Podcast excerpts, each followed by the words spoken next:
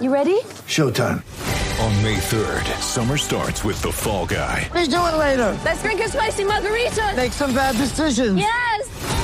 Audiences are falling in love with the most entertaining film of the year. Fall guy. Fall guy. Fall guy. That's what the poster said. See Ryan Gosling and Emily Blunt in the movie critics say exists to make you happy. Trying to make it out? Nope. Because I don't either. It's not what I'm into right now. What are you into? Talking. Yeah. The Fall Guy. Only in theaters May 3rd. Rated PG-13. Get ready for the greatest roast of all time the Roast of Tom Brady, a Netflix live event happening May 5th. Hosted by Kevin Hart, the seven time world champion gets his cleats held to the fire by famous friends and frenemies on an unforgettable night where everything is fair game. Tune in on May 5th at 5 p.m. Pacific time for the Roast of Tom Brady, live only on Netflix.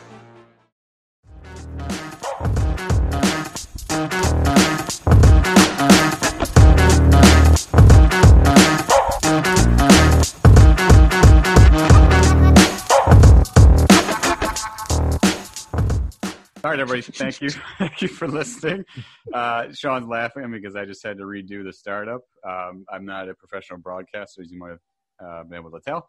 Uh, but we're coming to you. We're recording on November 3rd, which is obviously a gigantic day in America. It's election day. Um, so Steve and I thought this would be a good distraction for the Americans on the podcast and the Americans listening because it's sure to be a long couple of days. Uh, there's also something going on today called the Champions League. Um, I'm not sure what that is or why people are interested in it, but pretty busy day.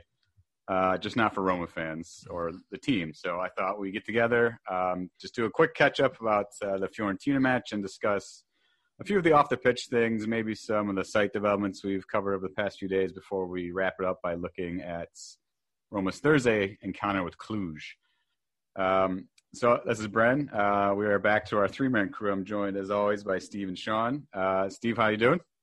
Doing well. Uh, I agree with you. Welcome distraction from all the election coverage we'll see tonight. Um, and just a quick Champions League update. Inter just went down 3 2 to Real Madrid. Uh, not looking good for Italian teams today. Last I checked, uh, Atalanta was down 5 0 to Liverpool. So Oh my gosh. not a good day I'm- for Serie A so far. Yeah, I, where do you stand on that? Should we be rooting for the other Italian teams for the sake of it, Sean? I always do. I try and always do. I mean, I, even when Juventus get to semis and finals, I, I want them to win. So I, I do. But if other people don't, that's okay with me.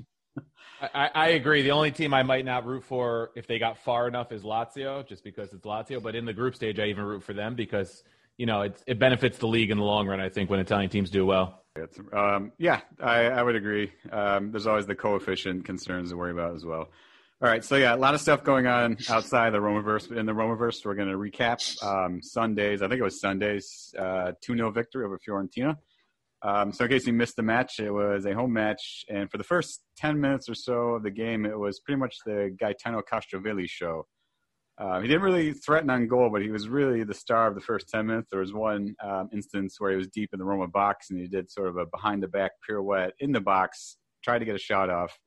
Um, but for me, it was sort of uh, rewarding to see because I had just spoken to Tito um, from our Fiorentina site about Castrovilli and how he's essentially the new star of the show for the Viola, and he certainly did not disappoint. Um, but it was really sort of worrying in those first 10 minutes. Fiorentina really seemed like they were taking the match to Roma. Um, but that really, that was just sort of it. It was the first 10 minutes, and then the match really opened up in the 12th minute when Antonio Morante had a pretty long free kick into the middle of the park. Um, nobody was really, it wasn't really headed for anyone in particular, just sort of breezed past him and fell to Leonardo, excuse me, Leonardo Spinazzola, who just straight away charged the goal. Got a little bit lucky when he had deflection. It fell right back to him. Uh, but he had a really, really, what I thought, great shot to beat Dragowski. He was cutting in from the left, drifting to the right. Looked like he was going to go far post. So he had Dragowski lean that way before he turned and fired it to the near post. That put Rome up 1 nothing, And then that was pretty much it for the match. Pedro added another one, I think, in the second half off of one of the best counters I think we've seen all year from I think it was it was off a goal kick and I think it went to no it wasn't off a goal kick but it went to Dzeko It's Yeah. Veretout Veretout. sent a cross ball to Dzeko. Yeah. Yep. and then to Mkhitaryan Mkhitaryan drove in the box and just a simple square ball across the face of goal uh, right to Pedro for the tap in and it was really I think um, sort of emblematic of what the team is doing well at the moment which is being led by these savvy veterans who Um, you can really, I think this year more than past, we're really seeing a palpable difference between promise and experience, and I think that experience won out. So I'm going to turn to Sean since Sean, you did our Sinners and Saints review. Um, so when we look at that match, obviously the first 10 minutes were sort, sort of more favoring Fiorentina. What do you think was the key to that turnaround other than that fortuitous goal kick? Well, I, I also wrote the recap on the day itself, and I, I admitted right. that. Thank you. Yeah, I admitted that I, I walked in late, so I, I actually missed the first 15 minutes of the game. I can only think that Fiorentina came into the game with a with a game plan that was very obvious to see, which is that they wanted to hold on to the ball, and Roma, as we've seen all season long, don't necessarily prioritize holding on to the ball. They'd rather catch opponents cold. So I can only explain that I think maybe when we're talking about Roma having slow starts early in games, that they're maybe overdoing the the playing possum, and then they they wake up when they realize that it's you know time to actually get in the game. Yeah, I uh, have to thank you. Sean's giving me a bit of reprieve from doing the uh, the match recaps. Not to say that we don't enjoy doing them, but Sean, would you would you say it's it's a little bit tougher to write about a match as you're watching? It's tough to fully absorb it, right? Yeah, it's definitely different. You know, when, with two tabs open, you, you don't you don't quite get to see 100 percent of the game, and you don't quite to get write an article 100 percent the way you want it. So it's kind of half and half. But I, I was I'm enjoying it. I, I just saw you, you're taking over it again this week, but I was enjoying it. okay, good. Yeah, I just I just felt bad. I felt like I was foisting it upon you, but yeah, they can. Uh, it, it's tough. I mean, picture all that while you're also running a Twitter account, interacting with fans. So I just needed a couple of days off. So thank you for that. Um, Steve, you're able to catch the match from start to finish, right? Yeah, except for those uh, blips that uh, ESPN had. I know they cut out a couple times in the second half, but other than that, I saw the whole match. Oh God, it's funny you mention that. I was watching uh, Monday Night Football last night, um, torturing myself by continuing to watch the uh, one and seven Giants now, and same thing. Uh, yeah, I don't know if you caught that, but for us U.S. viewers, ESPN was um, pretty spotty over the weekend, Sean. Uh, so Steve, you saw, you saw the whole match. Other than those cutouts, what did you think was the key turnaround? How did they get past that first 10 minute stumbling block? I, I honestly think it was the goal. I think the goal just kind of, I don't know if it changed their mentality. I don't know if, you know, it just woke them up. But, you know, the first 10 minutes were a bit dicey, like you said, with Castrovilli really putting little, them under a lot of pressure. Um, Spinazzola found that goal, and I think from there, Roma didn't really look back. After that, Fiorentina didn't threaten too much. I know Roma lost the possession battle, which they've been doing a lot lately. I think it ended up being about 58-42 in favor of Fiorentina um, last glance that I, I remember. Um, but I, I, thought they played a pretty pretty good game all around. I mean, the fact that Castrovilli was taken off at halftime, I think, favored them a lot. It spoke a lot to how they were really controlling the game in the first half. He took that early yellow card, which kind of conditioned, I guess, Iachini's substitution a bit because, you know, on paper and from what we've seen so far prior to this and from what Tito told you is that, you know, he's he's their main man now and – losing him at halftime had to have taken something out of Fiorentina sails. Um, you know, and then they found that second goal, and after that, it was it was kind of textbook that they would finish out the match. They didn't really give too much up. So overall, I thought good performance against a fairly talented team, maybe an underperforming team, but I think it was the goal that kind of just got things going for him. And you know, we'll talk about key players maybe a little bit later from that match, but Spinazzola had a big big match outside of just the goal too. Hmm. Yeah, yeah, I got so I, was, I, just want to say quickly, yeah, Steve, you're probably right because uh, I remember in, in the post match, at least three from Fiorentina players and Beppe Iachini himself said that the first goal changed everything. It really, really, like they shut down after they'd conceded. It wasn't part of their plan. So yeah, yeah. I, I think whenever you concede against the run of play, it kind of it kind of takes you back a little bit because you're, yeah. you know, the first 10 minutes, you're like, okay, we're looking good. We're on the road. We're putting Rome under pressure. And all of a sudden you get hit and it's kind of like that yeah. gut punch and they didn't recover from it this time yeah, all, all that effort just to lose. So, yeah. Mm-hmm. uh, yeah, Sean, me, I'm going to come back to you on this because uh, your opinion of that Fiorentina side is drastically different than our our Fiorentina expert Tito, and it might oh, be, yeah? well, it, it, might be kind of like us. Sees sort of you can't see the forest for the trees, and given how there's a lot of similarities between the two the two clubs, and you can just sense. Uh, yeah, Tito, Tito's sort of frustration. He, he deals with it well and sarcastically, but you sort of mentioned that you felt like this was a very talented team in terms of some of the Viola teams we've seen in the past. So, what is it about that team you like so much, and why didn't that show up over the weekend? Absolutely, a, it's a team bursting with talent. I, I, I would take the midfield three of Castrovilli, Amrabat, and Eric Pulgar, even though I know he didn't start. But I would take those three any day of the week. Um, Pulgar just he runs for three, three, three different people every match. Um, Castrovilli can do everything, really everything. Yeah, and uh, yeah, and from what we've seen from Amrabat at uh, Verona last season, you know, everyone on the Chiesa forum was raving about him in his in his Verona matches. Um, and you've got, you know, talent up front like Kouamé, who I, I really thought, I felt was unlucky to lose out to Zaniolo for Young Player of the Year two seasons ago, but they've both picked up knee injuries since then, so they're both on the, on the, the comeback path. Uh, Vlahovic is a bit out there, but I guess what, uh, what I can't understand, I, you know, you're asking me, how is this team not performing to the, the way I'm hyping them up?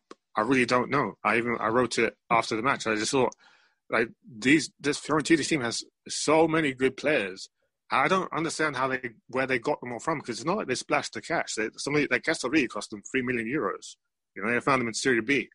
So wow. there's been some amazing recruitment done over the last two seasons, and uh, I I just I don't know. People have accused it. They've, they've left the blame at Iachini's door. Uh, I, I don't know. I really I can't explain it. Maybe maybe maybe it's just still too young of a team. I don't know. Yeah, I, I, I, think the, the, one thing I remember from my conversation with Tito, his it seemed to me his biggest sort of concern was their lack of a real number nine. And I okay. I, I talked to him a little bit after the match and just seeing what he was tweeting out. A lot of the chances he was just sort of making jokes about. Imagine if we had a real striker. And then, mm. like you're right, they brought Vlahovic on in the second half, and I think there was some rumors over the summer, like Roma was considering paying 40 million for him, and yeah, it seems like he's uh, he's building up quite a reputation, but it didn't really. I, I didn't see much from him that day. It was yeah, all he, it was all Castrovilli for me. Vlahovic is all over the place. I mean, he had he had he went one night in the summer where he deleted it, all his whole entire Instagram account just because fans were criticizing him. You know, he's he's a little bit thin-skinned and and you know easy to to, to upset.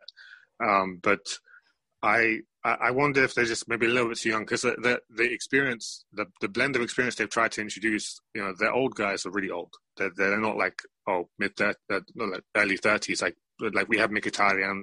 Okay, Pedro's getting up there a little bit, but it's the, the ours are incredibly old. Whereas they put Ribery and Callejon, and those guys are really like it's like it's the eleventh hour for them, you know. So I I wonder if maybe their their team balance is not quite there yet. But if if they kept this team together for two seasons and maybe got a new coach if he's really the problem, I'd be afraid of this Fiorentina side personally. Yeah, I Callejon, I, I think it's you know once you lose that mustache, it's just all downhill. Such a perfectly coiffed mustache, and then I think when Pulgar came on, that dude has the neck tattoo game just ten out of ten. He would fit in with perfectly. Look really good actually. Yeah. Um, so let's let's uh, jump back over to the sinners and saints there, Sean. So you named, if I remember correctly, about five in total. Who do you mm-hmm. think? Who do you think stood out the most? And we're what are we six, seven matches in so far to the season? So, as in like what? Who grabbed the headlines? Yeah. Well, you, we named five, and I'm just trying to trying to see what sort of trends, what players do we think are really living up to the bill so far, and which players are sort of struggling through six matches. Okay. Who are our best well, so far? Even though he wasn't my number one of all players named, I'd have to say Pedro. Pedro's taking all the plaudits, and rightfully so. Um, I, I personally think Mkhitaryan is pretty stunning with his with his play. Um, who's worrying me? No one really. I, have I wrote in that piece, and and that was based off a comment that I read that same morning, which I, I really vibed with. Which is uh, someone on the forum said the, these performances are ones where no one really shines that much, but at the same time, no one does badly. You know, and and this is what I've been kind of talking, pushing forward to you guys as an idea of the last two seasons. Is like collective football, where um, you know, it, I get that it's not necessarily the most exciting thing to to have uh, no one really standing out as a star, but at the same time, everyone is coming together and, and pitching in a significant amount of work and, and feeling involved in the team. You know, I can't really say, oh, this victory is down to this person or that person. Although you could always say that the team is nothing without Dzeko because Mayoral is, uh, you know, there's question marks of whether he can fill in. But uh, I, still, I, I don't think that I don't think Dzeko alone is enough to do it. This uh, you know, nowadays, you, you need Pedro Mkhitaryan with him as well. So right, kind I'm, of a not. It's a non-answer I'm giving you, but you know, no, no, I'm, I'm, I'm glad you mentioned that because right before we recorded, I, I shout out just the a tweet to all our followers if they had any questions, and we had a Mm. question from a follower named Andrew Bunton who asked a really great question, and it sort of bridges off what you just said. So Andrew asks us, "Are the squad's performances meeting expectations? If so, why is Fonseca continually questioned? Do we undervalue manager continuity when building a team?" What do you think, Steve? We'll start off with you. I, I think in some ways, yes. I think uh, from from what Yes- I've seen so yes, far, you know, a little squad's disappointing yes, that the it. squad's meeting expectations. I, I think you know I can't complain with the fact that they've haven't lost a match on the pitch yet this season. They didn't lose a match on the pitch to finish uh, the majority of the summer last year, outside of the Sevilla match. So I think we're going in the right direction. I think Fonseca does need more time. You know, they're currently a point out of the Champions League top four race, um, only five off the top, and that's with the point deduction from the Verona match. Um, the defense has been solid. You know, the the goal scoring at times leaves something to be desired. Uh, one thing I saw today was the xG of Roma. They have the second uh, biggest negative in terms of underperforming in their expected goals. They're at a minus 254 from where they should be scoring. Uh, only Udinese was worse. Uh, Udinese is minus five below their xG. Um, so Roma scored 13 times, and they've been projected to score by the xG 15 and a half times. Uh, but their defense is overperforming by two and a quarter goals. So I think overall the trends are pretty good. If they can get that goal scoring down a little bit better, you know, they would have won that Juve match with a, a little bit better finishing. Uh, I think we've seen good, solid performances from most players. Nobody's really like last season, even when we had good matches, there were matches where you'd be like, oh, Pellegrini had a terrible game or this person had a terrible game. Um, I don't think we're seeing that as much this year, like Sean mentioned. It's more collective football, which I think is important, you know, because good teams find ways to win as teams and grind out results at times. And I think Roma is starting to trend that way. Um, I think in the past, some of the performances we've seen this year, like especially the Milan match where they fell behind three times and had to come back three times. Uh, Juve conceding a tying goal and then bouncing right back and scoring. That mentality, I think, is starting to change a bit. I think it's a little bit down to Fonseca, but I also think it's down to players like Pedro Mkhitaryan, those veterans that have been around the block that know that if we give up a goal to Milan, the match isn't over. You know, we gave up a goal to Ibrahimovic within the first five minutes. Roma bounce back, whereas we see a team like Fiorentina with a younger team and just a couple older veterans that couldn't bounce back from Roma scoring 10 minutes in. So I think I think the continuity is important. I'd love to see Fonseca, you know, I don't think there's any reason he won't finish the year at this point, but I'd love to see him finish the year and if he, you know, gets us to the top 4, get him a renewal, give him a couple more years to see what he can really build with uh, the players that he has around because I think there's been uh, some improvements from what we've seen the past couple seasons. I, I don't know if you guys see the same thing, but I've been fairly happy with Fonseca. Obviously, there's areas to work on, but I think the trend is in the right direction. Sean, how about you? So, wh- why do you think the questions? It, it's died down a little bit, but we certainly saw at the beginning of the year. You know, Maurizio Sarri's out there, Max Allegri. Why do you think the questions around Fonseca are still persisting? I think because he, well, first of all, he was never the club's first choice. We know that much. But second, we haven't seen the football that he was actually uh, talking up when he was first signed. In his first in his first press conference, he, his philosophy was all about keeping the ball, dominating possessions, and uh, not letting the opponent have the ball. And we've seen the exact opposite of that. we've we've Yeah. seen Roma who who love to let the opponent have the ball so that they can uh, trap them and and uh, score goals in the fast break. And maybe some of that XG deficit that Stephen's talking about is about um, we we give our players too much uh, running to do um, and then finish off chances real fast. Like we play we play vertical football. We play what Mhm. Di Francesco was aiming for two two three seasons ago. So it's it's like you know we expected uh, Fonseca to be leaning more towards like what we saw in Spalletti's first era in, in the mid 2000s, where you, you know you really like pass the ball around on the floor and the grass and you're playing champagne stuff. And instead, we're seeing really an evolution of Di Francesco. And then, so you got to ask yourself: Is that because the coach has compromised too much and bent over to the players, and he's not really a character who can get his football across, or is he just pragmatic? I prefer to believe he's pragmatic, but I can see how other people could could look at it as a you know he he hasn't come and actually giving us Fonseca football, you know, with the trademark logo that we like to put on on the site, and that could be seen as a you know someone who is uh, goes with the wind, you know, too easy to try and please everyone else. Yeah, I, I sometimes try to put the trademark logo, but it's I can never remember the keyboard shortcut, so I always go for the, the registered trademark, which I think is more for graphic images, if I'm correct. So I gotta I gotta figure out a way to fix that, ruining the joke. Um, but yeah, you answered. I was just exactly going to ask you that. Is that sort of the uh, chicken or egg? Why is he adapting like that? But you nailed it. Hmm. Um, so if we look back at this victory, um, they overcame a, a sloppy start uh, to pretty much just you know put the wood to Fiorentina. They dominated them. So if we look at Inter slipping on the table, excuse me, Sassuolo is second place. Are they going to sustain that? So when we look back a month from now, three months from now, could this be sort of the turning point for Roma's ascension up the table? What do you think, Steve? We'll start with you. Um, I, I are think, reading too much in this. Can we can we view this as sort of a springboard to greater success? I don't know if this match will necessarily be the one that springboards us, but I think if they can continue on the trend they've been on, but maybe pull out a win here or there against those bigger clubs, which they haven't done yet against the Milans and the Juves, I think Roma has every chance in the world to compete for the top four with what we've seen from the other teams at the top of the table this year. Uh, Juve does not look like the Juve we've seen in the past. I think Pirlo's taking a while to get his feet wet and really figure things out. Like you said, Inter slipping up. Napoli slipped up against Sassuolo this weekend. Lazio doesn't look like the same team as last year even Atalanta has some kinks in the armor. It looks like so far. I mean, we'll see if they get it together because they tend to turn it on more mid-season. But I, I, I think they can. Uh, Sassuolo, I'd, I'd keep an eye on because you know they played this week without three of their top four attackers. Um, Caputo, Berardi, and Juricic were all out, and they still found a way to beat Napoli. Uh, I believe it was on the road too. So they're dangerous. Um, I'll be curious to see what Roma do when they play De Zerbi because he's you know the next hot thing on the coaching market. You know, and if mm. Roma decide to go away from Fonseca, he'd be the name to keep an eye on. I think he's gonna have a lot of big clubs after him this year, uh, especially if things don't work out for some of the other big clubs in Serie A.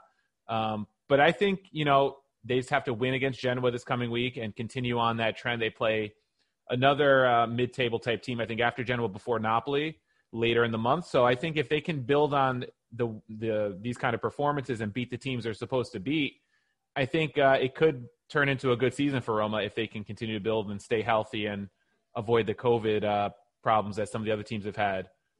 Yeah, so coming up, we have uh, Cluj on Thursday, then we have Genoa, then Parma, and then back to Cluj on the 26th of November. Yeah, and then Napoli's right after that, I think. Yep. Yeah. Um, Sean, we'll go same question to you. So we, we've talked a bit about maybe the compromises that Fonseca is making, or maybe just the pragmatic changes he's making considering all the circumstances. We saw a pretty, I'd say, I don't know, rousing, but we saw a pretty complete victory over Fiorentina, led by a lot of those more experienced players. So, what do you think? Could this be the tipping point? Could this be the thing that pushes them to greater heights this match? Well, incidentally, I want to say first off, how well are Sassuolo doing? I mean, not just on the men's team, the women's team are in the top two of the, the women's league, and the Sassuolo Primavera are doing well as well. So, on all fronts, that, that club is really flying right now. Yeah. Uh, but to answer your question, I, I mean, I, I, don't want to hammer on the same team as I just left off of. But if I'm Roma's opponents in the wintertime, I'm letting Roma have the ball. Yeah, I'm not. I'm not going to play into Roma's games. I'm gonna. I'm gonna let Roma have the ball and see if they can break break me down. What, what we haven't seen from this Roma team so far are really uh, playing the ball fast enough around opponents where they can actually really open up teams who park the bus. You know, we haven't seen that that kind of football yet. So if I'm if I'm an opponent that wants to stop Roma going out the table, I'm let Roma have the ball. I'm going to ask them those questions. Can you break this down? And we haven't we haven't seen Roma tested in that way so far. Yeah, yeah that's, right. a, that's a, that's a good point. I think because against Hellas and Udinese is when they really struggled to score goals, and mm. those are the teams that played them more defensive. And you know the teams that Roma has played on the counter, the counter's been pretty impressive. So that's a, that's a good point. Yeah, even against CSKA Sofia, we saw the same thing. They were just putting seven, yeah. eight people behind the ball and just content to let it come to them. Yeah. Um, yeah. So all in all, you know, pretty solid weekend defeating Fiorentina coming over that slow start. So now we're going to just uh, do a quick sort of off the pitch catch up. Um, I know if any of you guys have ever seen the account Swiss Ramble, it's just at Swiss Ramble. It's uh, a really a fantastic account, really almost completely dedicated to football finances. Um, it is run, I believe, by a British person uh, living in Switzerland. Yep, Brit blogging from Switzerland, usually about the business of football. Um, so it's at Swiss Ramble. So this person um, tends to do quite a bit about Serie A and Roma. And they put out a thread on Aroma's 2019-2020 financial um, details. It's pretty much uh, everything we've, we've discussed on past podcasts and on the site. Um, That's because Ro- Roma always give financial people so much to talk about. yeah, you're absolutely right. They're a dream come true for MBA, yeah. MBA students, I'm sure. Uh, but the, uh, the the salient point of this is um, everything's down, revenue's down. Um, to the credit, some of the expenses have dropped. We dropped almost 30 million from last year, although player amortization is up. Uh, operating profits down. Uh, profit loss is about 250 million for 2020. Debts climbing. Um, transfer purchases, transfer sales. Yeah, it's it's all over the map. It's nothing we haven't seen before. It's nothing we discussed before. The thing is, how can amortization drop uh, jump up so highly? Does that does it mean that Roma have been signing uh, players to shorter term contracts or something? You got me on that one, um, or maybe it's just older contracts that are finally coming due. I'm not really sure. That's not my um, area of expertise. I took an mm. economics class in high school, and my teacher um, looked like Super Mario. So every time, yeah, and this is terrible. We were a bunch of 17 year old shitheads, but my teacher looked like Super Mario and it was a woman. And every time she would start to talk, one of these kids would start humming the Super Mario theme song. And I, well, just, we, I would just lose it. I was, I was 17. I didn't give a damn about economics. So that, yeah, we, yeah. at that age, I was taking my economics A level and we used to drive every single economics teacher out of the class, literally. We had uh, like about three substitute teachers in a row that year um, one of them was a guy named John who was a Fulham fan like you. So uh, right. but he he just took himself so seriously that we, we wound him up and he, he quit. And then uh, an Irish woman came to substitute for him, and you know, not to give into a stereotype, but she really would, did turn up to classes drunk sometimes because that's the only way she could cope with us. So we were the biggest shitheads, big, big time. Wow, yeah. Um, Steve and I are both teachers, so I, Steve, would you agree the sort of the the biggest sin you can have as a teacher is to take yourself too seriously, especially when you're working with younger kids like you and I have. I think we lost him. yeah, what, what was that? No, we're just relating stories about teachers, and you and I both work with younger kids, and I think the biggest cardinal sin you could have as a teacher is to take yourself too seriously. Would you agree or disagree? Yeah, I, I mean, working with the young kids, you definitely get some some things you you would never be able to make up. So I think you have to take everything, you know, with a little humor. Uh, but definitely in terms of the the finances, it's not my uh, forte, and I think we all agree on that. It's just a matter of Roma needs to hopefully get things together under Friedkin a bit, um, and really hopefully when they get the new DS in place, they really can uh, you know find a more sustainable setup for how they buy and sell players while still being su- successful on the pitch. Right. Uh, yeah, Sarah, that, that was my deviation. That was just uh, every time I think about economics and how I'm so poorly versed in it, I just think of what an idiot I was 17. um, but yeah, anyway, check it out. It's at Swiss Ramble. It's a, uh, like I said, a really fantastic account. Um, we meant to, to go in more detail, but obviously, as you could just pick up from that last minute and a half of conversation, neither one of us uh, exactly Warren Buffett. Um, but it does it does present challenges, and obviously the big off the pitch story over the past week or so is it seems like every week a new director of sport rumor um, gets connected. So we've seen Luis Campos, we've seen Sartori from Atalanta, Jose Boto, we've seen a whole bunch of people. So considering all of that, um, what do we think does Roma really need from a director of sport? I had a conversation with somebody else, uh, one of the old time CDT guys, about what is a DS exactly? They need to know more about business? They need to more about more about actual football? A little bit of both. What's your take, Sean? If you were interviewing for a director of sport, would you lean more on your football experience or more on your economic experience, assuming you were applying for said position? Well, did, did they give you a straight answer to that, to that question? Because I've been asking around this whole summer, and I yeah, can't get I'm not, I when I think of it, I think of an American sports a general manager, and from what I always assumed was the general manager puts the team together, so they have to know a little bit more about the sporting side than maybe finances. Because I always just assume these gigantic teams like the Yankees, who are worth like seven, eight billion dollars, have probably separate business people who negotiate the deals. They have um, obviously, American sports, you have salary cap, so they have salary cap experts. So I think they have enough staff to where the GM can focus solely on building the team. And so mm. I, was, I always assume that's what a DS did. I could be wrong, but Steve, uh, I don't know. So it's, hard. Someone, to, it's hard to know. Someone on the forum did say uh, that it's like a general manager in U.S. sports, so they, they agreed with you. I, I literally I asked around uh, asking like, really, why? What what does a sporting director do? Because someone just explained to me in in like plain English why it's so important we have a sporting director. Because it's often said week in week out, Roma really really needs to get a sporting director before it can go forward. Even Paulo Fonseca is saying it, but no one really explains why. Um, the most I can figure out is that you need a guy who can who the players can come to to separate the conversations about money from the conversations about why they're not playing in the team that week or or why they are playing in the team.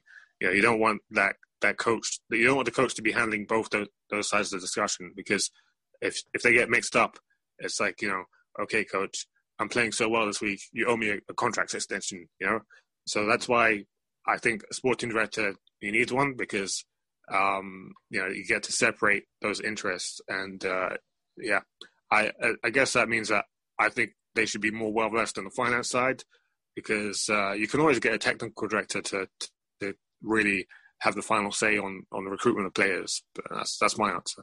Right, and there was some stories last week where they were thinking about hiring a director of sport and also just some some sort of like head scout, someone to just to take care of the actual nitty gritty. But I'm I guess I'm thinking why we mentioned the Swiss Ramble thing was so we obviously I wrote that piece about uh, Antonio Mirante yesterday, and I sort of deviated into the the horrific 2018 spending spree. And so I think as fans, you when a team struggles, you tend to look upstairs to the guy who put the team together. So people rag on Monchi. We certainly have people rag on Petracchi.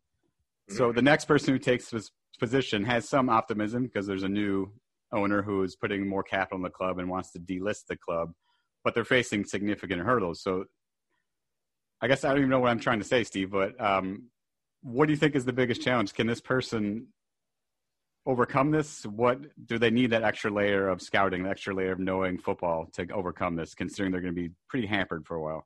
Yeah, I mean, I think you definitely need someone who knows the football side of it, where you can find those younger players, whether they're within the club already in the Primavera side, they're elsewhere in Italy uh, or elsewhere in Europe or the world that you can find some young talents that eventually will blossom and turn into players that can be sold down the road. Every club, I think, has to sell at some point. Hopefully, Roma won't have to sell to the extent that they've been selling if they can find some younger players to build around that uh, are lower cost, so to speak, with uh, less of a, a there's no cap hit, but like in American sports, but less of a, a financial hit um, but I think until they figure out other parts of the the whole financial setup in terms of the stadium and other revenue sources, Roma's going to be at a disadvantage compared to some of the other bigger clubs in uh, in Italy and in Europe.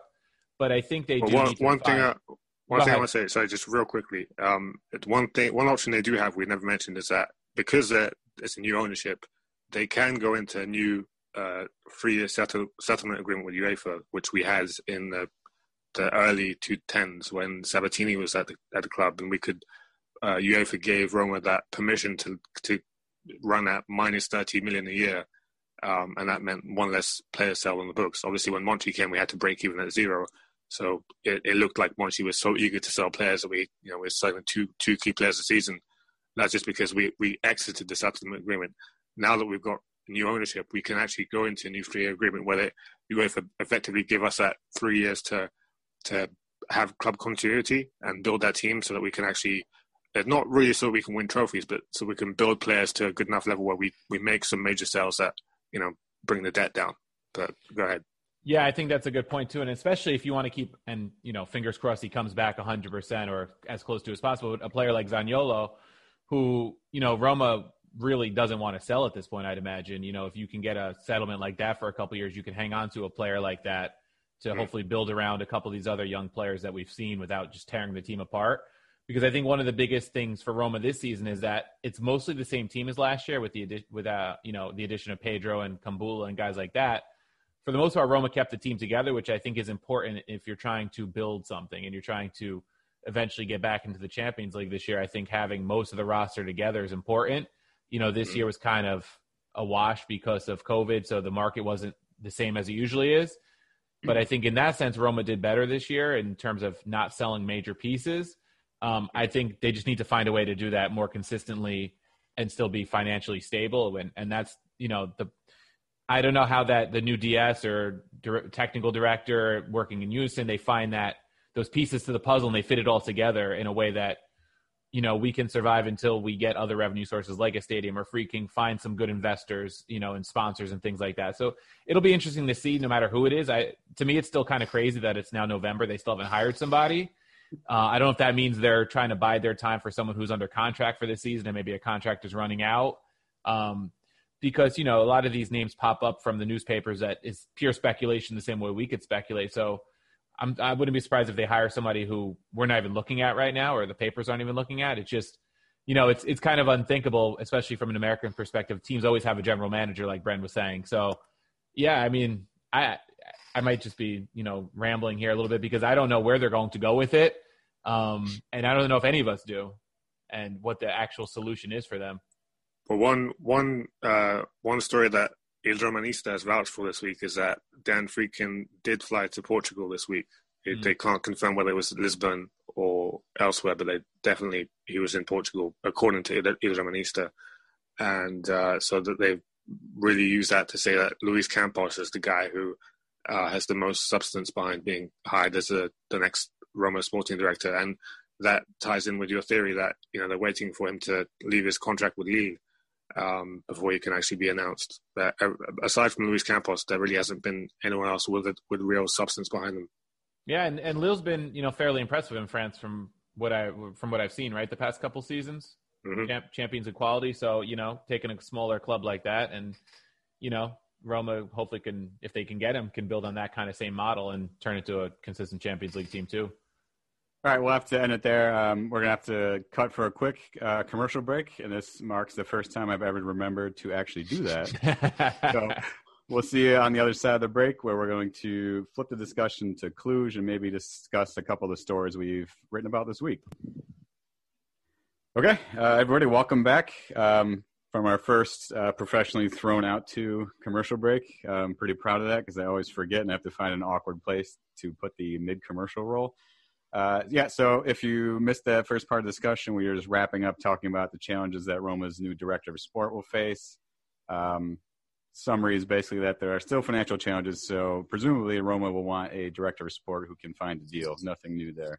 So we're going to shift our uh, focus a little bit. Um, I'm going to deviate from our agenda here. So this morning, uh, we woke to the news from I think it was Il Romanista sorted it, sourced it, excuse me, about the possible cancellation of the remainder of Javier Pastore's contract. Um, apparently, there is some sort of clause in the deal that says if he's inactive for 180 straight days, um, they can rescind the remaining portion of his contract. I'm sure there's some sort of prorated buyout. Um, but the math is correct. If he's not back in training or on the pitch by January 23rd, 2021, the story goes that they might nix the rest of his deal um, because the hip surgery he had over the summer in Barcelona, um, by some estimates, hasn't been working. There were some rumors that they might have to redo it.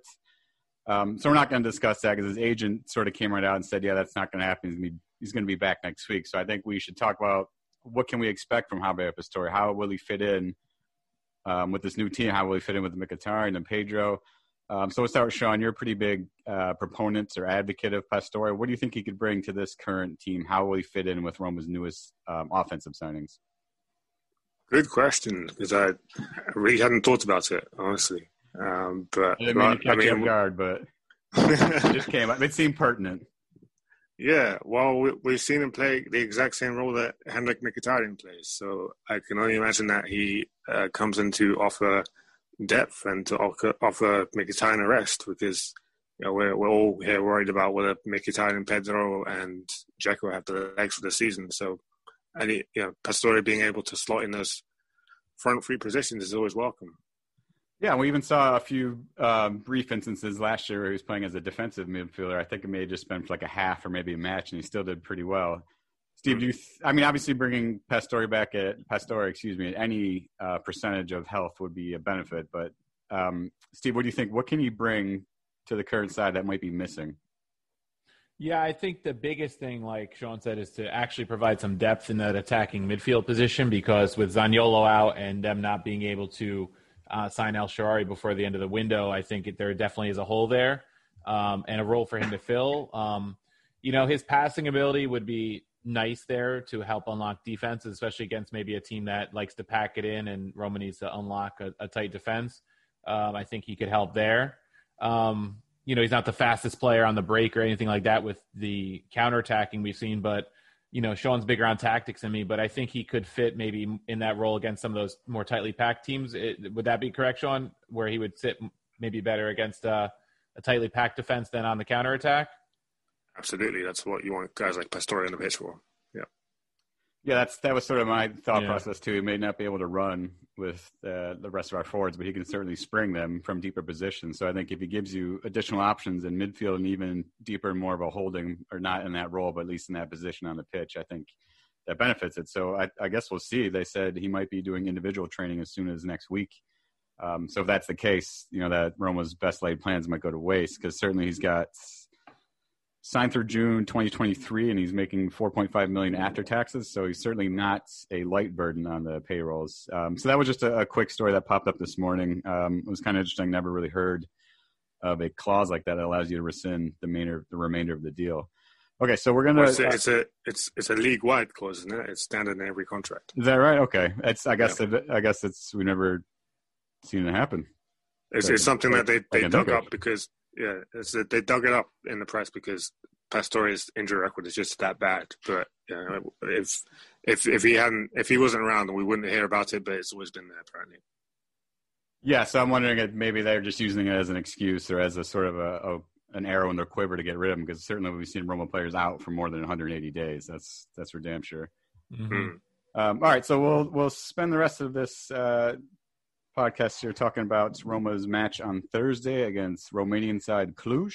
Um, if you've been a Roma fan for at least a decade or 15 years, you're familiar with Cluj. They've played four times, um, starting back in the 2008 Champions League. Um, that was I'm looking at right now. So we had two matches. Obviously, um, Cluj actually took the first spoils in September of 08.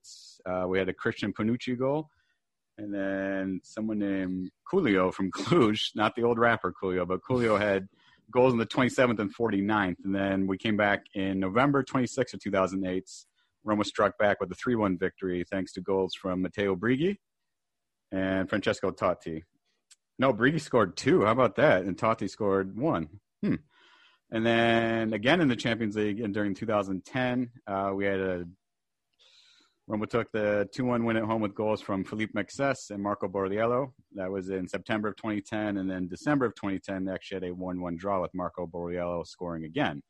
Um, so, not a terribly unfamiliar opponents. Um, I think they are they are the defending champions in the Romanian league. They're curling in third place, six points back from first. They actually have two midfielders, both Croatians, who have Serie A experience. We have um, Damjan Djokovic and Gabriel Debeljuh. I looked that one up before. Um, both of them have played for several teams in Serie A, um, but I can't really recall either of them off the top of my head. Uh, so when we look at this match, if we look at the way Fonseca has been treating the, Euro- the Europa League so far, it's been sort of the B team, the second unit, comprising most of the starting lineup. And so we shout out um, a request for questions again, and we got a couple really good questions, um, two similar questions from one of our followers named Adam Simons. And then we have a Hillen, excuse me if I'm mispronouncing this name, Morian. They're both basically saying, uh, what changes could you see to help the Europa League stars to score a goal? Um, and Hillian had the suggestion of maybe could we possibly see some Primavera players come in just to give them a shout in arm, maybe Darboe, Zalewski, Milanese, etc. So before we answer that question, what do we think? Let's start with you, Steve, on this one. Why has the second unit struggled so much, particularly early in matches? We saw in Bern, obviously they're playing on plastic grass. It was really wet out. They had a lot of difficulty getting Mayoral involved. They had a lot of difficulty really mounting any sort of comprehensive attack. And then we saw the same thing against CSKA Sofia. We talked about that a minute ago. They just had that really, really low block defense, really frustrating them. So, what in your eyes, in your mind, is sort of the biggest um, cause of those struggles for Roma's second team? So um, the Europa League's been hard for me to watch because being at work Yeah. and with the, the new streaming, I used to like when they were in the Champions League, I would DVR the match or you know catch it on demand afterwards. Um, so I haven't seen either game uh, fully, but I've been you know I read what you guys put up about it in those match reviews and um, just So, so it hasn't it hasn't just been hard for you to watch. Period. No, no, I just haven't watched it. But following the match tracker on uh, last Thursday against Sofia was certainly frustrating. Seeing you yeah, know, it's literally and figuratively hard to watch. Yeah. Um, you know, so I've been keeping track, not watching, watching highlights, and certainly there's been I, I guess you know Mayoral from everything I've read has been very underwhelming um, from what you guys have said. You know, um, I don't know if it's still him acclimating to the team, um, but they need to get something going. I, this week with uh, they just announced today Carlos Perez is probably going to miss out on this one, which Hmm. means that you know I, I do the probables every weekend. It's been a heavy turnover. The one position where they've had to kind of been forced to start a regular has been in the attacking midfield because we have that shortage there. Like I mentioned, he's been changing nine, ten guys, and that's one of the positions he hasn't had to change. I think this week, I think we see probably Mkhitaryan and Pedro both starting behind Mayoral if he decides to go Mayoral up top again. Hopefully that can Really? help him out. Um, Wait, wait, I'd wait, wait. say- wait. I'd you, say- you think he's going to start Pedro and Mkhitaryan? well, I'd say I'd say Are- Pellegrini has to push up, doesn't he?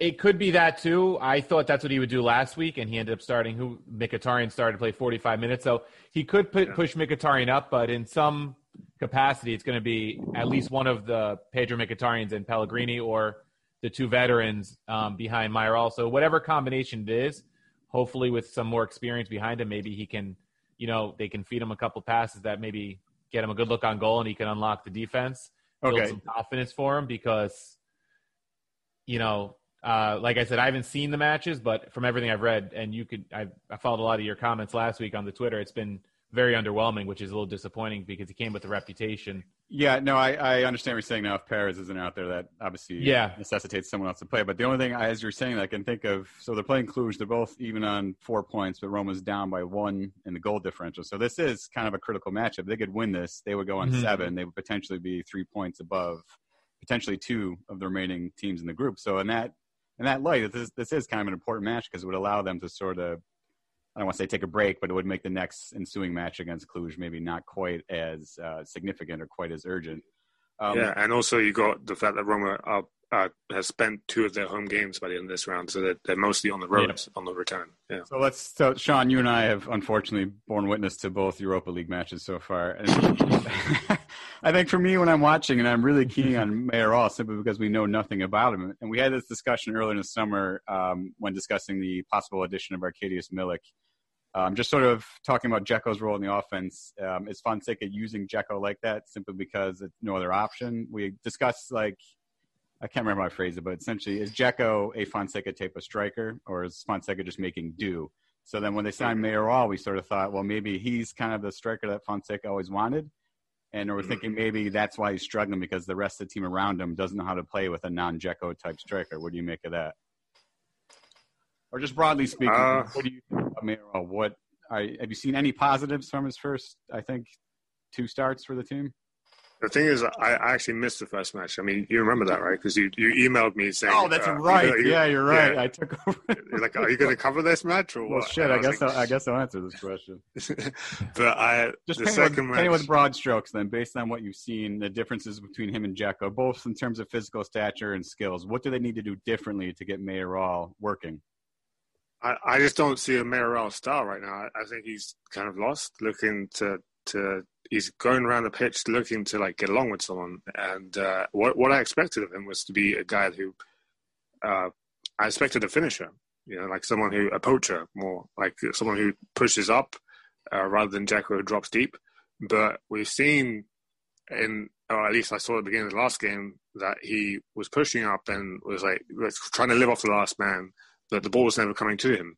So then he tried something completely different, which is coming back, and that probably went even worse. So uh, when you ask what is he, I think he's a finisher by by nature, but um, he's really struggling to to strike up any kind of chemistry or even be counted at this point. Yeah, And no, I'm wondering, I think I'm when I wondering if, remember, uh, no, I just when I remember when they signed him, just looking over his stats real quick, I don't think he ever even scored more than eight goals. Um, so that was that was a little concerning. But then you obviously read about Zidane was a huge fan of his, and they originally wanted to try and keep him, and then they were going to get rid of another striker. Um, Mhm. Slips of mind at the moment. Yeah, I, I can Uh, remember one. yeah. Yeah, I can remember one positive play I, where he linked up with Villar in the in the area. He ran off the last defender. Villar slipped him a ball, but he was just a touch off sides. Yeah, I remember that one. That was Yeah, last week. Right? I, I Yeah. would just think when I look at him, he looks like it would be faster. He looks like he has a quicker first step than Dzeko is. So it seems like he might be better suited for one twos, give and goes, maybe a quicker style of play. What you're saying, the things that Roma are struggling to do, which makes leads me to Mm. believe like, well, what is it about this kid? Why did they sign him? He's just so obviously sticking out like a sore thumb, and they can't really seem to find a way to get him involved. I, I never expected I- him to have a good good first touch, though. I mean, that was obvious from Yeah. before they signed him. He, you know, he's not that kind of player. Maybe you can learn that over time, but I just expected him to be signed for his uh, cold bloodedness in front of goal. And I'm wondering if they could even start Dzeko since they're so short in the attacking mid and play Mayoral behind Dzeko because I know he's played a little bit out wide too in his career from what I, I, I saw in like Little bit, break- yeah. lineup breakdowns. So maybe he can build some confidence playing with Dzeko, running off of some of those hold up play that Dzeko can put him in on goal. I don't know. Maybe, Maybe, something to build that's- his that's what- confidence That's what we thought about Patrick Schick. It Yeah. didn't work out. because, uh, like I said, they're shorthanded in the attacking mid. Maybe instead of starting Pellegrini higher up or going with the two Pedro Mkhitaryan, maybe you play Dzeko at striker and you play Pedro and Mayoral or some kind of combination like that behind him.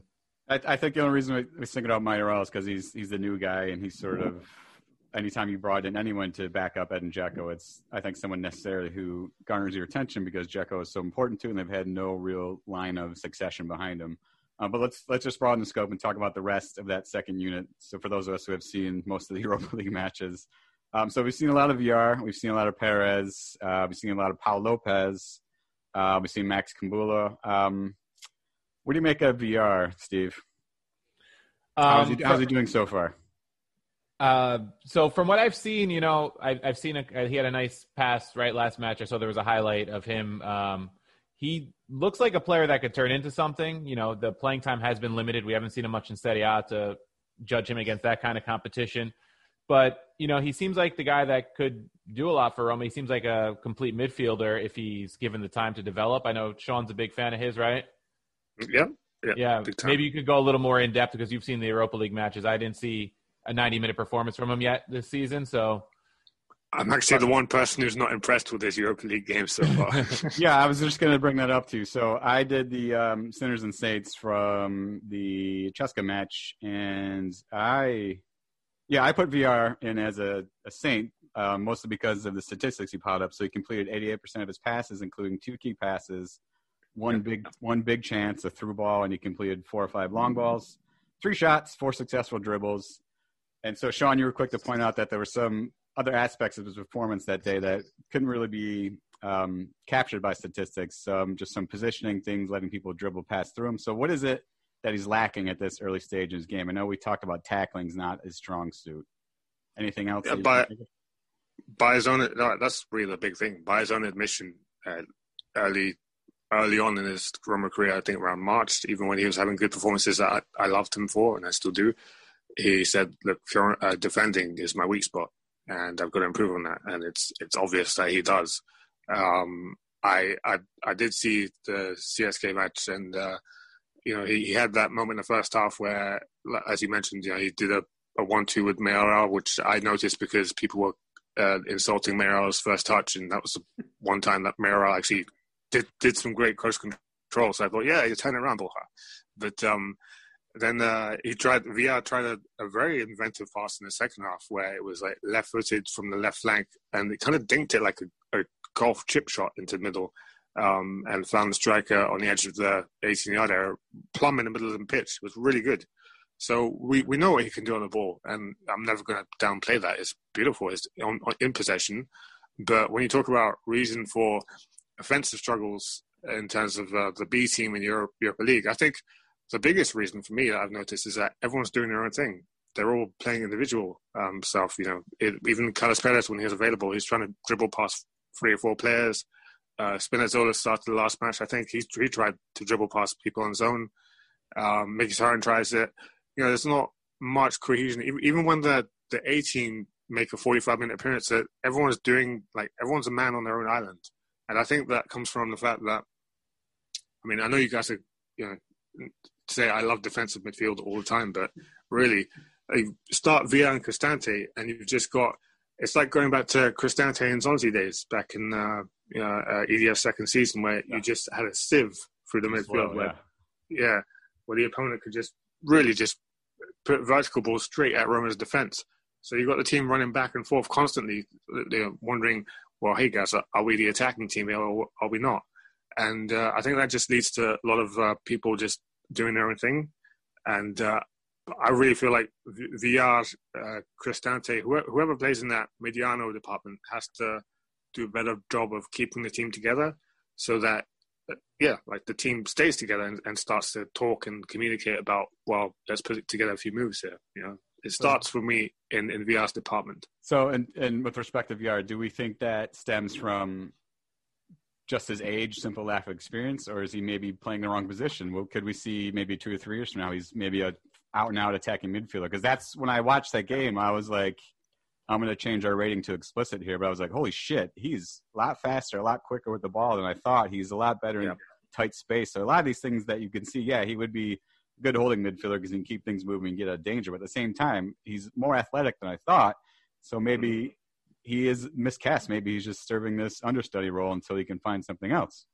Yeah, when when we signed him, he was playing uh, the number ten, the Trequartista role at Elche. So we go. moved him back. yeah, and uh, with the Spanish national team, he's done both. So he's he's he's one of those all-round midfielders. But I agree with you. He, he really does a better cast as, as a more forward player than. So than let's let's take it let's take it back to one of our earlier Twitter questions. Then, so when we talk about sometimes the A team, but a lot of times the B team, just maybe nine or ten guys doing their own thing. Um, shouldn't that fall on the coach, Steve? Is that a valid criticism of his coaching? Or is it just, um, or is it just simple unfamiliarity and inexperience from these younger players? I, I, think it could be a combination. I think when you have a, a, group of players that isn't that familiar with each other, sometimes players try to do a little too much on their own. Maybe they're not as familiar with the runs that another player makes. You know, when the first 11 plays together almost every match, I think they know each other's tendencies a little bit more. You know, they're used to playing off a of Dzeko or, you know, those kind of things. So uh, I think some of it has to fall on the manager. I mean, you're you're playing against a weaker opponent in CSKA Sofia. You know, in this group, really, Roma should kind of cruise. Um, so kind of hope they bounce back this match and get the W, and then kind of just ride it out to win the group. Um, but yeah, I mean, I think we've seen Fonseca go to his bench more than he'd probably like in these Europa League matches because of the the, the lack of play that we've seen from the, starters who were technically B team players, um, going to Dzeko that first match to find the winner, and players like uh, Mkhitaryan came off the bench. You know, last match, you know, he tried to manage Mkhitaryan and Spinazzola's minutes a bit, I think, uh, but still, you're going to those bigger names in the second half, which is something you're trying to avoid by starting these second team type of players. So. Um, I think in some ways Fonseca is probably a little frustrated too from what he's seen. The fact that he's had to go to the bench earlier than he would have liked to, or at all. Um, so we'll see. I know some people are calling for like Primavera type players to to come in and get some minutes in these matches too, but I think that's hard to do if you're you mean you know unde- undefeated Primavera players.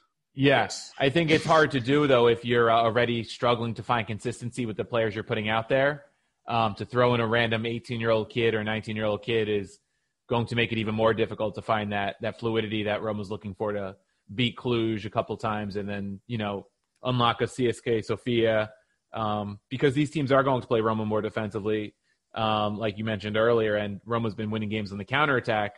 So now you're taking your second team type players to try to really move the ball around and unlock that defense that even our first 11 hasn't really had to do too much this year. So it, it's, a, it's an interesting conundrum for Fonseca because I think the substitutions have worked in the fact that it's kept the first team fresh to get results in Serie A so far for the most part but you do lose a little bit of the uh, the edge that everyone would have in terms of a roster against some of these smaller teams by starting so many young players and second team players. So hopefully it works better this week because I do expect another seven eight changes from the the Sunday team again. Uh, I wouldn't expect him to, to go with many of the starters again.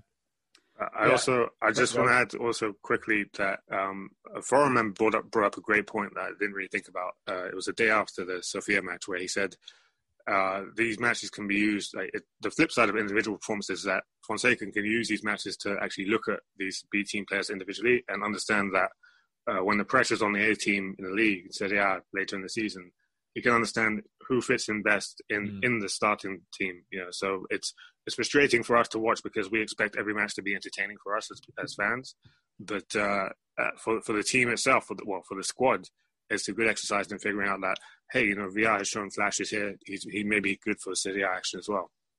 Yeah, and I think just if nothing else, it's it's uh, quite astounding that they can field pretty much an entirely separate eleven. We haven't seen that in quite some time, so I think that's good. So we have, yeah, uh, and I was just going to say, throwing on on the piggyback that with without COVID, you know, with Calafiori and DOR, we probably do see a completely different eleven yeah. those matches. Yeah. yeah. yeah. So one last point we wanted to talk about in our agenda was the second unit issue, and I guess it's really for Roma an evergreen issue, um, which is the right back, as you could guess. Um, so so far this year, we I think when the season started, we just assumed that Bruno Peres would assume a starting role at right wing back because he was so great um, in the tail end of the summer. Um, he had COVID, so that knocked him out for a bit. Rick Karsdorp has gotten a few starts. Um, I mean, it's it's just pretty much down to those two because uh, Davide Santon has some muscular issues. I think he might be out for several weeks. So who mm-hmm. who is the true number one? Sean, let's start with you because I know you had some nice things to say about Karsdorp last week. So between those two, who would be your your top choice? I've always been in Karsdorp corner, uh, Karsdorp's corner. Yeah, I, I, you know, from the beginning, it was obvious that he could really play a beautiful ball. Um, could play it to the front line from like first time. Sometimes, sometimes people say that he rushed the passes, but we've seen they say he's more measured than than anyone really, even even more measured than Spinazzola when it comes to um, playing those one twos along the flank and involving the team. I think only Davide Zappacosta tried to do that last year, and he was criticised for it. Um, I, I think that's more in line with what Fonseca wants. But having said all of that, I don't see what Bruno Peres has done wrong. You know, I when he comes on the pitch, I'm not afraid anymore. I think he's he's all right. Yeah, so, I, uh, I, think he just victim of circumstance by getting that positive test, so it just yeah. left the door open for Karsdorp. But um, yeah. I think the, the, first time we saw him, though, he was playing on the left, so a bit out of position. Mm. Um, hmm. but I, I, just, I just think Karsdorp is such um, a mystery or an enigma still to Roma fans because he's hardly ever been there. So when I was watching the match over the weekend, I'm like, it's really just good to see him playing for four yeah, yeah. minutes, putting in a good solid, working up a sweat, and, putting in some hard kilometers. And last time when me and Stephen talked about it in uh in one episode, I actually misunderstood Steve. Steve, I misunderstood your question because you asked me, uh, could Karsdorp play because he's that physical fullback that you know I've, I've been saying that Fonseca is looking for, and I was only thinking defensively. But you're right; it's it's also attacking wise. You know, we've seen Karsdorp is not afraid when when players get close to him and try and um, brush him off the ball. He he still holds on to the ball and he can brush past them like you know like a physical dribbler would do. So he's got that in his arsenal that Peres doesn't. Because Peres avoids contact. Peres prefers to um, hand off the ball, make a run behind the man, and then receive it again. Whereas Karsdorp can can do both. So yeah. Yeah, I, I, think I would I would lean towards Karsdorp at this point, just because he came with so much potential and so much hype that it would be good to see him get consistent playing time. If he plays like he played this past Sunday, he didn't really put a, a, foot wrong where he hurt the team. And I think he does carry that potential, that physical presence bombing down the right side. I think it's just, um, like Sean mentioned in, in some of his pieces, it's just getting him mentally, I think, to come back. You know, he kind of, you know, will kind of just wander around after uh, possession where he doesn't yeah. get back as hard as you'd like.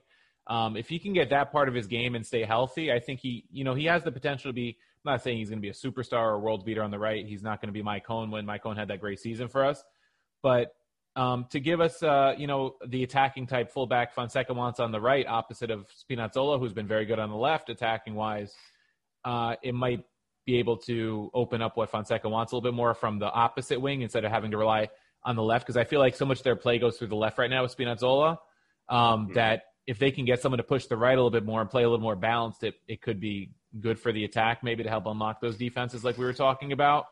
Um, and it opens up another angle on the counter attack too, because Karsdorp can push that flank or Peres if it's Peres on those given days. I just think with Karsdorp, I think they do have to manage his minutes a little bit. So I would expect to see Peres on Thursday, um, just because you're not going to want to overwork Karsdorp yet, considering he's come off some physical ailments already this season.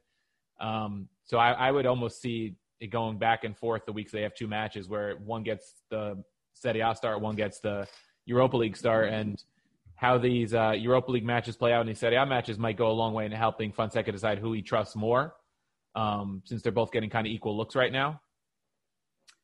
Right. I, I, I, feel bad we're sort of glossing over Cluj. I mean, they are top of the group. Um, but I mean, how much uh, expertise can we have on a Romanian club? Uh, but that match is on Thursday. Uh, so let's just give us a prediction. What do you think, Sean? I have no idea. no idea. How about just, just, a simple uh, win, loss, or draw? What do you think? I mean, the Roma win would be nice. You know, there's like you said, it's an important game. It's uh, you know, this is our second home game of of three, uh, so only one home game left after this.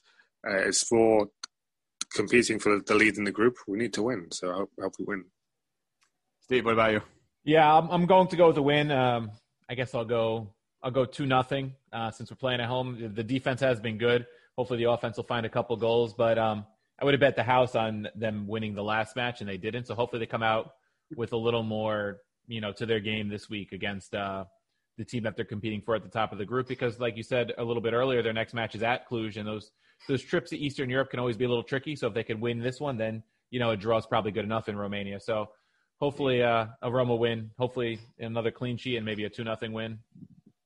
I like that. I'll go 2 0 win. I'm going to say uh, Borja Mayoral coming out party. He's going to score twice. Because why not? All right, we got a little bit of time here. So we had um, a couple more questions we got from some of our Twitter followers. Wanted us to talk about uh, the Primavera and the winter transfer market, both of which I think could be separate episodes on their own, which I think we'll do. Um, Sean, have you been tracking the Primavera closely this year so far? Not as closely as before. It's been a good year and a half at least since I've caught a live match. But I, I do always read up on the, the reports, and uh, I, you know, I'm going to go again with my my favorite player, Ebrima Darboe. Uh, he is outstanding. He's always, he always has been ever since he arrived. Uh, he can. He's a bit like Villar. He can. He can play deep. He can play up front. He can, he can control the ball amazingly, and he can control space. So uh, he's he's my number one pick. If if we're ever living that dream of Primavera players playing first team action this year, it would be him. So you would think he's the closest to being Serie A ready, for lack of yeah. It, with, with, the asterisk that he has the most competition for his place in, in the first team, so it's it's not easy for him to break through. You know, compared to someone like a right back uh, at Primavera, it'd be great if we had a right back that was doing amazing. We have Ciervo, who's slightly. I mean, he's been adjusting to that position, just like Ruben Providence has been adjusting to that that left wing back position this year. So it's not. It wasn't technically their, their natural position on paper, but uh, Ciervo has the least competition uh, to break into the first team. So maybe it's him, but I, on talent alone, I'd say Darboe. Right, we're seeing some really a dynamite start to the season from both uh, Nicola Zale- uh, excuse me, Zalewski and Lamine Tall. So Zalewski has six goals and two assists. Tall has four goals and two assists. So we've seen some pretty pretty prolific performances so far, but they all might be a couple years off, is what you're telling us, unfortunately.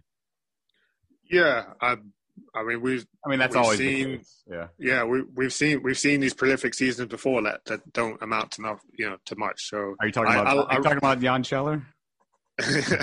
him, uh, Tumminello. Um, it's got to go further, further than that. Steve knows because so, he, he covered it. Right? Soleri was yeah, another Soleri, one. Yeah. So um, always the strikers. Yeah, yeah. I, I I'm a big fan of Tall. By the way, I, I he he's still been at the club only just over a year, but uh, he's he was hit the ground running big time. And I, I like um, Ndiaye, the new new centre back this year. Finally, we have a good centre back in Primavera that's always lacking in that position. And that, that's no diss on Bianda. He goes further back, way further back than him. We've had so many average at best centre backs uh, talents over the years, but we've got uh, Ndiaye this year who's really he's physically a beast and he, he can make the difference. Yeah, I right, can't even recall a center back since Romagnoli to get uh, even a look with the first team, right? I think Romagnoli was, was, maybe the last it one. Was, it was Capradossi for a little bit. Oh, Capradossi, that's what I was thinking of. Oh, Capradossi, yeah. yeah. Well, I mean, fortunately, they, they do the one area they really knock it out of the park every summer is they do buy tremendous center backs going all the way back. You know, Castan, Marquinhos, Benatia. That's true. They always do really well in that department. They kept it up with Ibanez and Kumbulla as well. Yeah. Um, yeah, I didn't mean to dismiss those questions. I just think the Primavera and winter transfers will be um, really good topics of their own when the time comes. But um, I, I, I don't want to assume, but it, it, seems like the assumption is that just El Shaarawy is just going to come walking in in January. Steve, what do you think? I mean, from from all the reports, that seems to be the assumption. Um, you know, he's looking for playing time ahead of the Euros in June, so it would make sense. I mean, Roma has a need there for another like attacking midfield winger type player. Um, you know, I don't think he steps into the starting eleven right away, especially with the way uh, Pedro and Mkhitaryan have played. But as a rotation type player there to spell those kind of guys, I think you could do a lot worse if they could get him on a cheap deal, maybe a loan just pay a salary for half a season, and you know he's gonna be hungry to score some goals ahead of the Euros and, and win a spot on that Italy squad. Yeah, I don't even really know what he's doing right now. I follow him on Instagram. It's always just pictures of him training at Coverciano or at Yeah. home at home watching snooker, which he's a, which he's a huge fan of apparently. So yeah, that that um, move to Shanghai uh, did not work out for him. If we're, if we're talking about following players on Instagram, let me brag once again. Yeah, yeah, yeah. Tell me about that. Tell me about that. Tell us about that. Yeah. So uh, I I made it I made it no secret on the forum that I had a super crush on uh, Inter player Inter Milan central central defender Kathellen, uh, Brazilian international as well. After Roma played uh, Inter in the Serie A Femminile, and the next week I I did a oil painting of her, well digital painting really, but it was oil style. Uh, posted it. I didn't didn't tag anyone, and then my best friend looked at the post the week later and said, "Why haven't you tagged her? She's on Instagram." And uh, I said, "Look, I I don't follow her. I, I'm I'm just shy, you know. Like I didn't want to I didn't want to do much more about it." And uh, he said, "Screw that." He's no, he said, "Screw that. I'm tagging her." so he did, and uh, she yeah she replied. She said, "Grazie," uh, and uh, I, I started getting like all these likes on on the picture uh, in no time whatsoever because she posted it to her Instagram stories. So I just want to brag that Kathellen actually e spoke to me, and uh, yeah, that's my 2020 finishing on a high.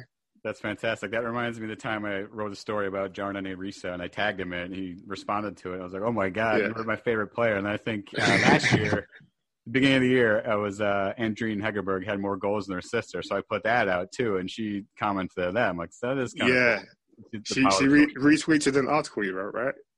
Uh, I just made it. It was because I think her sister had just gotten hurt. So uh, Andy had four goals, Ada had three, and so I put that out. Oh yeah, yeah, yeah. I remember it. Yeah, no, no, you no. said- I think said- it was her, her mom saw it, and then she like quote tweeted it. I was like, "That's pretty You cool." said, I remember the exact tweet. You said, uh, uh, Angie Hegerberg has been even better than advertised, and uh, and she she retweeted it. Yeah, she quote tweeted it saying, "Yeah, thanks for the like. It's, that feels great to hear." Yeah, Yeah, she's one of my favorites on that team. Um, yeah. Yeah. so I guess that'll wrap it up for episode 10. Oh, real quick, our timers counting down here. So obviously, this is the 10th episode. When you think of the number 10 in Roma, you think of Francesco Totti. And it's been three years since he stopped playing right now. The number 10 has sort of existed in limbo. It's not officially retired, but no one seems to dare touch it. So we've talked a bit about which player might uh, be worthy of the number 10. I think the consensus was Zaniolo.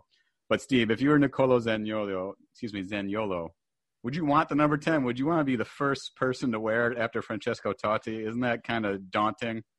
Uh, yeah, I mean, I, I think it's too early at this point, um, especially with the injuries and everything. But you know, we'll see how his career trajectory goes. I think it's got to be another season or two of you know really solid performances before I think he'd even have to consider it.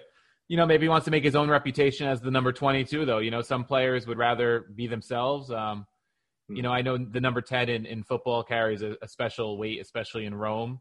So it, it'd be interesting to see if he would take it on or if he would rather just be Right, I- number 22. I think that's the thing. Totti himself said it should be available. It should be something to aspire to. But at the same time, I don't. There's never been a player like him in terms of what he meant to the club and to the fan base. Yeah. So synonymous with that number. I just can't imagine being the first kid to wear that, unless you're Gerson in that one picture. well, you can always you can always go the other extreme. Remember when Arsenal had to they they wanted to get rid of all that weight behind the number ten when Dennis Bergkamp retired, so they gave it to to William Gallas, central defender. oh my gosh, really? Yeah, that was remember, Wenger's uh, plan. Yeah, there was one international tournament where uh, De, Ross, De Rossi wore number ten. I'm like, that just doesn't look right.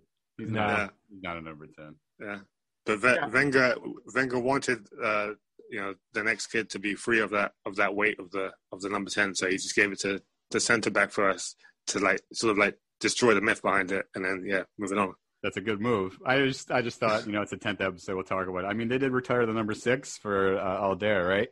But then Yeah. they brought, they brought it back out for Strootman and then gave it to Smalling. So it doesn't really matter, I guess. But um, I'll be interested to see uh, what they do about that. Hmm. All right, guys. So that'll be our, I guess you can call it our election day special. Um, it's the first time Sean, Steve, and I have been together in a couple, at least a week or so. Man, when we started this, I thought we'd do like one every ten days.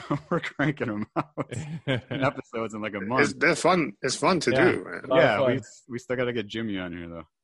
Yeah, that's true. None of Is us, it? uh, Is it? Is there none of room us, for none of us politics? actually know on- what he sounds like. That's a curious thing. That's thing. true. Is it? Is speaking of Jimmy because he's so big into politics? Is, Oh, we is got there nine- room we for got 90 politics? On, seconds. We got 90 seconds. Get it out. Okay. Is there room for politics on across the Romaverse? Are you guys gonna publicly nail your your names to any colors tonight? uh, Does it know? I, I don't know. Steve, Steve's stroking I- his neck like no. I'll, uh, I'll just say I like the word change. I'll leave it at that. Okay. I just hope, however it goes, I just hope things are calmer than it's expected because, you know, in, in America, one of the things we pride our, ourselves on is our democracy. And I think it's kind of gone by the wayside recently. And I think, uh, you know, hopefully things go peacefully. That's all I'm going to say. Yeah, we'll see. So we did this today specifically to be a distraction because a lot of Americans are stressed. So we hope you enjoy this. And again, you can catch us anywhere major podcasts are listed. So subscribe, like, tell your friends, tell your grandma, tell everybody. All right, guys, we'll catch you probably the next couple days at the rate we're going with these things. Thank you.